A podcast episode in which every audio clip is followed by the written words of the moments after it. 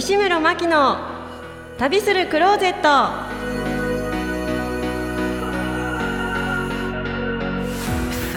こんにちは、皆様いかがお過ごしでしょうか。西室真希でございます。この番組は毎回ゲストをお迎えして旅にまつわる話を中心に、心の中のクローゼットを開けて旅に出かけたくなるような、そんな気分をお届けする番組です。2月が始まりました。本日は2月の1日、今年の節分はなんと124年ぶりでしたっけ、節分が2月の2日に行われるということで、こう地球の引力の関係で、違うみたいなんですけれども、なんか緊急事態宣言も1月に、再発令されまして、また新しい生活様式の中でプラスアルファで、また緊急事態宣言というような事態になってしまっておりますが、少しの変化や少しのワクワクを日常のエッセンスとして楽しみに変えて過ごしていきたいと、私自身も思っております。そして八王子の、成人式が、残念なんですけれども、この緊急事態宣言が成人式の前に、発令されてしまった関係で中止になってしまいました。市長も、苦渋の決断だったと思います。私のところにもたくさんのご意見をいただきました。ご要望の中には、中止ではなくってどうにか延期にしてもらえないか、中止の中でも体育館を開放して体育館で同窓会ができるようにどうにか働きかけてくれないかと、たくさんのご意見をいただいた中で、私に今できることは何か、そんなことを、考えている間もなく、すぐさま、私自民党の新生会っていうところに所属しているんですけれども、その中に、議長がおります。もう議長にすぐに電話をかけて、どうにかこの事態、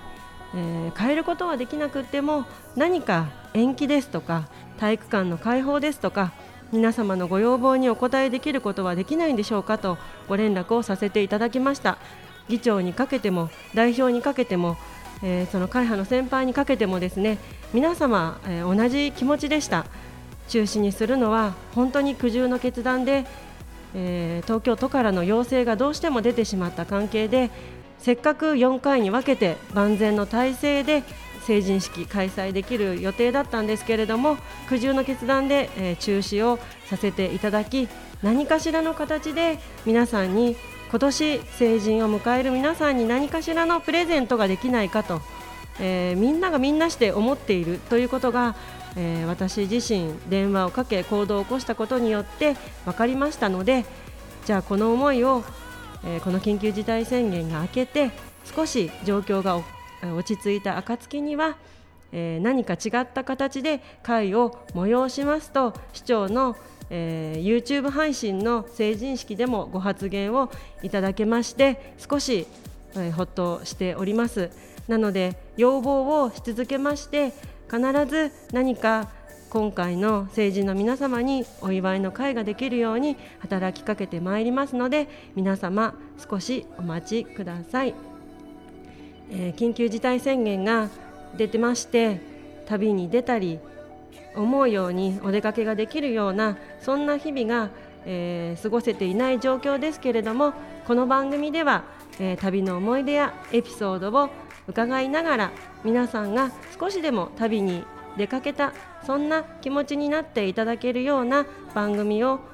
お届けしてまいりたいと思いますので、今回もよろしくお願いいたします。それでは西室真希の旅するクローゼット、スタートです。人の時代は変わるけど、人のコミュニケーションは変わらない。だから相互関係が生まれ、私たちは宇宙の一部にある。株式会社インタラクター。はい、本日の、ゲストはですね、日本パン活協会パンチョ加藤こと加藤和則さんにご登場いただきます。たくさんの肩書きがあるようなんですけれども、ぜひご本人からたくさんの肩書きをお話しいただきたいと思います。パンチョ加藤さん、よろしくお願いします。どうもこんにちは。こんにちは。私洋服屋でございまして、肩書きっていうといろいろあるんですけども、八王子市商店街連合会かなの副会長と、それから今紹介をいただいた日本パン活協会の会長、はい、それと八王子ショートフィルムという映画のショートムービーの、事務局を今やっております、あとはいくつかあるんですけども、だいたいそんな感じで、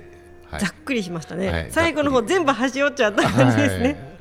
はい、なんかお話を伺ってこのプロフィール見させていただいたら、保護士さんですとかこう町おこしであるとかたくさんのことにこう関わっていらっしゃると思うんですけれども、その中でもこう代表的なのはこの日本パン活協会でよろしいんですか？あ、そうですね、はいはい、これは具体的に どんな協会なのかをちょっとご説明いただいてもよろしいですか？どんな協会どんなことをやってる協会？ですね、はい、普段はイベントに出て、はい、パン活を販売をして、名前を広げてるという、はい、そういう活動をしてます。パン活パンが勝つ、パンをカツに見立てる、そう。これを どうして普及啓発しようと思ったんですか？たまたま八王子祭りってあるじゃないですか、はいはい、八王子祭りで、新しいメニューをなんか考えないって言って、はい、テレビ番組でね、はい、出した時に、はい、頭に本当に電球がピカッと光ってみたいなパンカツって。じゃあ考えたんですか？考えたっていうか、もうその場でパンカツって出たの。へ、うん、じゃあ発案じゃない、パンカツはもともと八王子にある食べ物なので。そうですね、そう、はい、八幡様 のそう、八幡様の境内の横のところで、ね、はいはいはい、やってたんですけど、じゃあもうそこから、じゃあ、お祭りでそれを販売しようと。そうですで販売したら意外にね、はい、若い子はほら食べたことないでしょ。ないですね。それで、年配の方は懐かしい食べ物、はい、オールドニューだよね。それで、知らないうちに協会になってて、はい、知らないうちに会長になってたと。あ、知らないうちに会長になってた、さすがでございます、はい、そしてこちらのもう一個出てきましたショートフィルムの方はどのような活動なんですか？ショートフィルムは日本閣さんで毎年12月にショートフィルムの映画祭をやってて、はい、でそこはカメラを止めるなの上田監督とか、はい、もうそういう方々が結構そこから輩出されてる映画で、はい、もう今年もなんとかコロナの中、うん、やって、はい、結構な人数皆さん来てらっしゃるんで、はい、なかなか面白いですよ。すごい。なんか私、あともう一つ加藤さんのこう活動の中で素晴らしいなっていうふうにこう感じたのが、Uロードで開催しているキッズショップ、結構お子さんに関することもやられてますよね。そうですね、はい、キッズショップはね、平成11年ぐらいから、はい、前身があって、それをずっとこう継続してて、うん、で形を変えながら、最近はね、子どもたちが自分で会社を起こして、はい、役職をみんなつけて、うんうん、企画を立てて、それでその企画のプレゼンをするんですよ、はい、でプレゼンにと どこに対してプレゼンするんですか？商工会議所と、僕が審査員になってるんだけど、商工会議所とでプレゼンをして、でそこで通れば予定している金額が、うん、はい、西武信用金庫さんから借り入れができると、はい、で当日そのキッズショップを開催して、はい、売り上げを作るじゃないですか、うんうん、はい、売り上げから今度は金利を何%ってね、自分たちで決めて、それを西武さんに返すと。もうちゃんとそこまでさすがですね、はい、私も市議会議員やらせていただきながらなんですが、大元はこう呉服屋の方に嫁いで商店の嫁としてすごく感じるのは、やっぱこう商売を教えてもらえるところってなかなかないじゃないですか、うん、なので商売屋でこう来た子って商売になりたいなっていう子って多いかもしれないんですけど、なんかそうやってちっちゃい頃から街を挙げて、なんか教育っていうか楽しみながらそういったことを教えてもらえるっていうのはすごくいいですよね。まあ、そうですね。たまたまね、第一小学校がの周りがほら商店街でしょ、うん、はい、で商店街がまあ、いわゆるフィールドなんですよ、彼らのね。だから商店街の中で育って商店街を守ろうっていう、その地元をね愛する、郷土愛だ、そうそうそう、地元を愛する心も育てながら、はい、その商店街のその売ったり買ったりね、はい、そういう人間関係も作りながらっていう、そういうのがもともとの基本で、もう基本ベースで、それがスタートというか、そうそうそう、きっかけで、そういったことも発案されてるんですか。そうですね、まあ、学校の先生から相談を受けて、それにこう加えた形で、こういうのはどうかなみたいな、そうそう、アイディアが一つあって肉付けしてって形にしたっていう、はい、なんか今お話聞いた中でもすごくご活躍されていて、日本パン活協会、ショートフィルム、そして子どもたちの関係ですとか教育のこととか、なんか加藤さんがどういうこう育ちをと言いますかね、どういう環境でこう育ってきて、なんか旅の番組なので、どういったこう旅でエッセンスをこうもらってきたのかみたいなのがすごく興味が湧いてきたところで、急なんですが、はいはい、こうぜひ旅のお話をこのままこうお聞かせいただければと思うんですけれども、はい、こういろいろ今活動されている中で、例えばこう原点になっている旅ですとか、この旅は自分の中ではすごい印象に残ってるなみたいなエピソードがありましたら、なんか何点か教えていただきたいんですけれども。なんかね、いっぱいあるんですけど、はい、大学卒業して大阪へ、はいはい、飛ばされちゃったの。飛ばされた？そう、親にね、一人暮らししてこいみたいな、要するに勉強してこいって。あ、それで大阪へ行って、で僕、まあ、大学時代探検部っていうもう名前だけでワクワクするじゃないですか、探検部、はい、そうそうそう、入ってたんですけど、はいはい、それで大阪へ行って、それで神戸でね知り合った方が、今大学の教授やってるんですけど、はい、その方もねたまたま探検部だったの、はい、でそういう人たちと知り合いながらね、もう山からテニスから何からもうすごいいろんなことをねやってたんですよ。で神戸のトアロードでレストランやってたんで、はい、お客さんがね結構いいよ、いろんなお客さんいたの。証券のね萩原健一の最初の奥さんの、はい、小泉ひとみさんとかいたり、はいはい、結構そういうところでね、はい、歩いたりいろんなところに出かけて、そうでいろんな大人に会って、はい、だからバンジャケットの社長なんかともね会ったことあるし、はい、ですごい、そうだからそういういろんなこういろんなところ行っていろんな大人の話を聞いて、はい、直にね、うん、公園じゃなくて、はい、ただ食事をして飲んでる中で話を聞くっていうのがね、うん、意外とたわいもない話の中にすごいエピソードだったり、すごい自分の心に響く言葉が出てきたりするんですよね。だから歩くっていうのがねすごい好きだったんですね。今はほとんど歩かないですけど歩いてください、はい、で探検部でいろいろなところに旅したりとかっていうのはあるんですか。ありましたね、韓国行ったり、はい、ヨーロッパ3ヶ月ぐらい放浪したのはもう探検部終わってからなんですけど、3ヶ月放浪ヨーロッパで。じゃあそのヨーロッパの中のじゃあお話って少し聞かせていただいてもよろしいですか。うん、大した話じゃないんだけど、はい、最初ねイギリス渡って、はい、でなんでイギリスを選んだかというと英語が通じるから、うん、と思ったら英語が通じないというか訛りがすごくって、もう3日間ねイギリス本土から出らんなくて、あ、何も通じないから、通じない訛りだから、訛りがすごく強くて分かんなくて、それで3日かけて本土へ、ヨーロッパの本土へ渡って、はいはい、それでやっと英語が通じるようになって、で駅へ着いてなんだ時刻表ね、うん、時刻表を見て一番待ち時間の少ない電車に飛び乗ってそれでこうずっと適当に、あ、何せじゃあ行き先を決めずに、あ、全然決めなかったです、ね、もう点々と、あ、そうそうそう、あ、じゃあどこがいいですかとかそういうことも現地で聞くこともなくなんか最高な旅ですね、うん、だからめぼしいところ行ってないですよ。観光地みたいなそういったところではなくって、どちらかというと生活にこう密着したような、なんかその中ですごく感じたことって、やっぱりね、人間関係がね、向こうで覚えたのは、みんなほら電車コンパートメントでしょ、だからコンパートメントでこう賑やかなね家族旅行のところへわざと入るの、それでね、そこでね折り紙作って子供にあげると喜んでご飯は食べさせてくれるわね、お酒は飲ませてくれるわ。だからほとんどね電車の中みんなただ食事が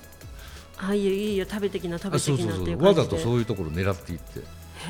じゃあ折り紙が結構ツールになったんですか。折り紙がツールになりましたよ、コミュニケーションのツールっていうか、そこでもやっぱり日本の文化が出てきて、やっぱすごい喜ばれますよね、きっと手裏剣だったり折り紙だったり、日本の子供でも作ってあげると喜ぶじゃないですか。ヨーロッパ3ヶ月か、じゃあもうほぼほぼ全部回って、そこそこね。それってお金を結構こう、貯めてっていうか、お金ねそんな使わなかったんですよね。そうやっていろんなところでコミュニケーションをとって、家族の皆さんにご飯食べさせてもらったりとかっていうのがもうそこら中で、で言葉はしっかり通じないまんま、ほとんど通じないですよね。それはいいですね、なんか。いや、そのヨーロッパの旅があり、探検部ではなんか どっかに行ったとか、探検っていうとなんか本当探検しに行くみたいなイメージなんですけれども、ちゃんと探検なんだけど、ケイビングと、僕がやってたのはケイビング、洞窟調査と、それから川下り、今でいうラフティング、あとは登山、この3つですね。登山、すごい。登山はですね、私も高尾山早朝登山部さんに少し誘っていただいて、高尾山やっと初めてこう幼稚園以来下から山頂まで登るっていうのをやっただけで、やっぱ膝がガクガクしちゃって、そんなレベルじゃないわけじゃないですか。全然 どういうお山をだいたい1年間でほぼ 3000m 級の山みんな登って、すごいですね。それもね、まずすごい体力。それもね、時間があるでしょ、スタートから頂上まで何時間という時間があるじゃないですか、それをね半分にしようとか、もうそういうの、そういうその時間短縮、だから上りは別として下りはずっと走りっぱなし、だいたい35キロ平均の荷物持って。いや、それがすごいですよね。高尾山の早朝登山部に呼んでいただいた時も、お前は高尾山を走るのかっていう格好で行ってしまって、半端にこう足が痛くならないみたいなレギンス履いて、半袖に帽子かぶって、こう斜め掛けのショルダーみたいなのしてたら、山岳ランするのって言われて、帰りがやっぱりもう高尾山ですら膝がこうまっすぐ降りてこれなくて、こう斜めに降りてきて、よくやるやつね、山を舐めちゃいけないって言われたんですけど、でもそれを時間短縮したりっていうぐらい、だからもう本当に膝なんかもう笑うどころの騒ぎじゃない。そうですよね。山に行き、川を下り、洞窟に行く。でも洞窟は日本だいたいね、日本が多くて、韓国も一回行ったんだけど、韓国は入れなかったですね。それはどうしてですか？なんかね、韓国ですごく長い洞窟なのよ、そこはまだ調査が未調査の段階で、うちらが第2次だか第3次調査隊で行ったんですよ、そしたら韓国政府の方で日本の大学生にこのね洞窟全部をね調べさせるわけにいかないって言って、なんか軍隊だか警察だかがね当日塞いでたらしいの、バリケードを作って、もう入ってくんなっていう。で新聞に、翌日の新聞かなんかに出て、で先輩からこれ国際問題になるとやばいよねなんていう話になったりして、もうすごい。じゃあご経験を、もう旅にまつわる話がいっぱい出てきますね、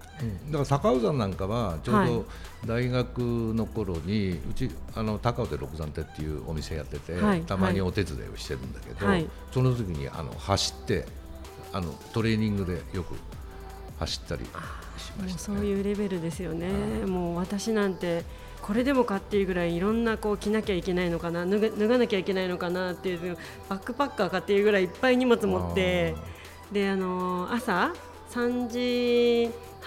時ぐらいに起きて、何せ4時半に下に集合して、でみんなで登っていくんですけど、何せ上に登って、ご来光を見よう、そして山頂でお湯を沸かしてコーヒーを飲むっていうだけなんですけど、私この緊急事態宣言のこの中でなんか一番今癒されてるっていうか、そんなに数いけてないんですけど、すごいこう気持ちの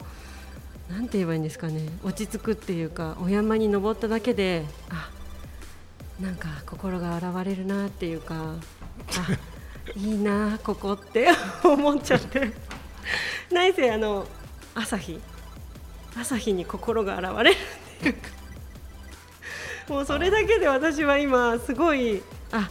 八王子の高尾山に登ってこんなに気分転換ができたり、なんか気持ちの変化ができるんだっていう風に今すごく思ってるんですけど、まあね、登ってる時はね、絶対もうなんで登ってんだろうっていつも思うんだよね。そうですね。そうで、旦那さん、主人なんてそう言います。どうして山に登るんだっていうか、朝起きて、でそのまま仕事に行くので、そんなに辛い思いして山登らなくていいんじゃないかって言うんですけど、でも違いますよね。でもいつもそうずっとそう思ってた。なんでこんなね苦しい思いして山登らなきゃいけないんだろうって思うんだけど、次誘われると行くんだよね。なんかいいんですよね、登るとね。頂上に行った時にね、はい、でももうその 3000m 級ってか、それ以上のクラスの山になるともう絶景でしょうね。そうだね。マッターホルン、スイスのマッターホルンなんかはずっと歩って登っていったんですけど、8時間ぐらいかかったのかな、あれ、下から。あの時もう空がね紺碧なんですよね。すごい。もう、あ、宇宙に近いって思ってた。ああ、いいな。なんかそういう経験したことがないんで、本当に山ってなんで登るんだろうって、私自身も朝走っている方見てても、なんで走るんだろうって思ってしまうんですけど、でもやってみるとこんなに違う世界が見れるんだっていうぐらい、なんか人生ちょっと得したなっていうか、朝からこんな景色を見て働けるなんて、ちょっと得しちゃったっていうふうに私は思ってるんで、なんか次また機会があったらぜひ参加させていただきたいなって思ってるんですけれども、まあ、今はね登れないですけどね、もうね、ぜいぜい言ってる。でもまた登り、なんか機会があったら登りたいなって思いますか。高尾たまに登ることもあるんですよ。下からで、御岳山ってあるでしょ、はいはい、八王子の隣のね、はい、あそこもねたまに知り合いが上の方にみんな住んでるんで、登るんだけど、はい、もう本当にねぜいぜいしてる全然ダメじゃないですもう一回じゃあ鍛え直して、ここにもう一回トライしたいなみたいなところありますか。あ、そうですね。あ、でもね行きたいなと思うので、一番最初に登った山がね、はい、小学校6年の時が、どこだっけな、小学校6年生まで遡ったんですか。今そう突然ね、はい、一番最初に登った山が小学校6年で大月かな、はいの方の山登ったことがあって、はい、あれが良かったんで、あそこ行こうかなってずっと思ってたりはするんですけど、思ってるだけでもなんかその旅に行くことによっていろいろこう気分転換ができたり、またそこの地を思ったりっていう場所がいっぱいありすぎて。 ありますね。ありますよね。今お話を聞いてるだけでいっぱい出てくるんですけど、その中でもやっぱりここが一番良かったなみたいなところってどこですかっていうかね、忘れられないのがね、はい、3年前にパンカツ協会のね、はい、打ち上げがあったんですよ、はい。夜中っていうかもう明け方の3時頃かな、昭島の中上で飲んでて、はい、12月の28日ね、はい、飲んでて、年末だ。そうで3時半にタクシー拾って帰ろうと思ってて、はい、でタクシー拾えないから、はい、呼んでも来ないから、じゃあ歩いて途中で拾うよって言って、で歩いて帰ってきたことがある、はい、八王子までね、はい、3時間半もうベロベロでね玉大橋の途中で、それ酔っ払って帰ってきたぞって話ですか。歩いてそう一番記憶にあるのがそれ。最近はなんかもうちょっと旅っぽいのエピソードもらえませんか。いやあれはね本当にすごい旅でしたよ、うん、玉大橋で俺遭難するかと思ったもん。しないし絶対だって酔っ払ってるから遭難するだけですよね。そう違います。私が求めてるのそういう話じゃないです。そうなんですか。なんかこうあれ違う。いい旅だったんだけど、日本パンカツ協会のパンチョ加藤さん違います。私が欲しい話そういう話じゃないです。違うんですか。聞いてました。オープニング聞いてました。クローゼットに西村さんでしょ。旅に出かけたくなるようなそんな気分をお届けする番組。これ酔っ払って帰ってきたのが一番だったじゃなくて違うもうちょっと違う話。そうかな。そうもうちょっと違う。あれはすごいいい旅でした。分かった。じゃあすごい昭島から歩いてきた話は一回置いといて、はい、行きたいなとか私も体験してみたいなみたいな話でお願いします。ああそうですね。あでもね渡良瀬川ですかね。ああれやっぱり川下りでね。もうどうしても歌しか出てこない。あそう森高千里さんの12月のね1月かな1月にね渡良瀬川の川下り、はい、行ったんですよ。いつですか。1月、うん、もう数十年前ね、はいはい、もう渡良瀬川すごい綺麗で最後にもうみんなで裸で泳いじゃったわかりました。それで焚き火してね、ああいいですね。焚き火してね。焚き火大好きでね焚き火してで背中で当たってたら自分のつなぎが燃えてるのに気がつかないでお尻をやけどしたっていう。それも酔っ払ってたんですか。それはもうシラフであシラフで洋服燃えて分かんないんですね。分かんなかった。びしょびしょなんでびしょびしょでも燃えます。びしょびしょでね湯気が立ってるでしょ、はい、湯気が立ち始めて乾いたところから燃えるのよ。あそっか。そうで全然もうすごい寒い1月だからすごく寒くって背中でこうずっと当たってたらお尻が焼けたのやけどしました。やけどしました。あじゃあ新年早々、はい、病院行って、はい、病院は行かなかったんですけどやけどして、はい、そうか。なんかもうちょっと違うエピソードないかな。素敵な旅でした。素敵な旅ですね、はい、川下りは素敵な旅でしたねわかりました、はい、なんかたくさんお話を聞かせていただきまして続きまして2月の15日にこのお話を聞かせていただければと思います。続編ですか。これ続編なんですよ。2月15日も来ていただけますか。あ了解ですよろしくお願いします、はい、話は尽きないのでよろしくお願いします。それでは今回のゲストは日本パンカツ協会パンチョ加藤さんでした。ありがとうございました。はいどうもありがとうございます。はいあっという間にエンディングのお時間です。西室真希の旅するクローゼット。今回はたくさんのお話が出てきましたが、酔っ払っている話はさておき2月の15日にもたくさん旅のエピソードを聞いてまいりたいと思います。この番組は毎月1日と15日に配信してまいります。どうぞお楽しみに。それでは次回2月の15日にお会いいたしましょう。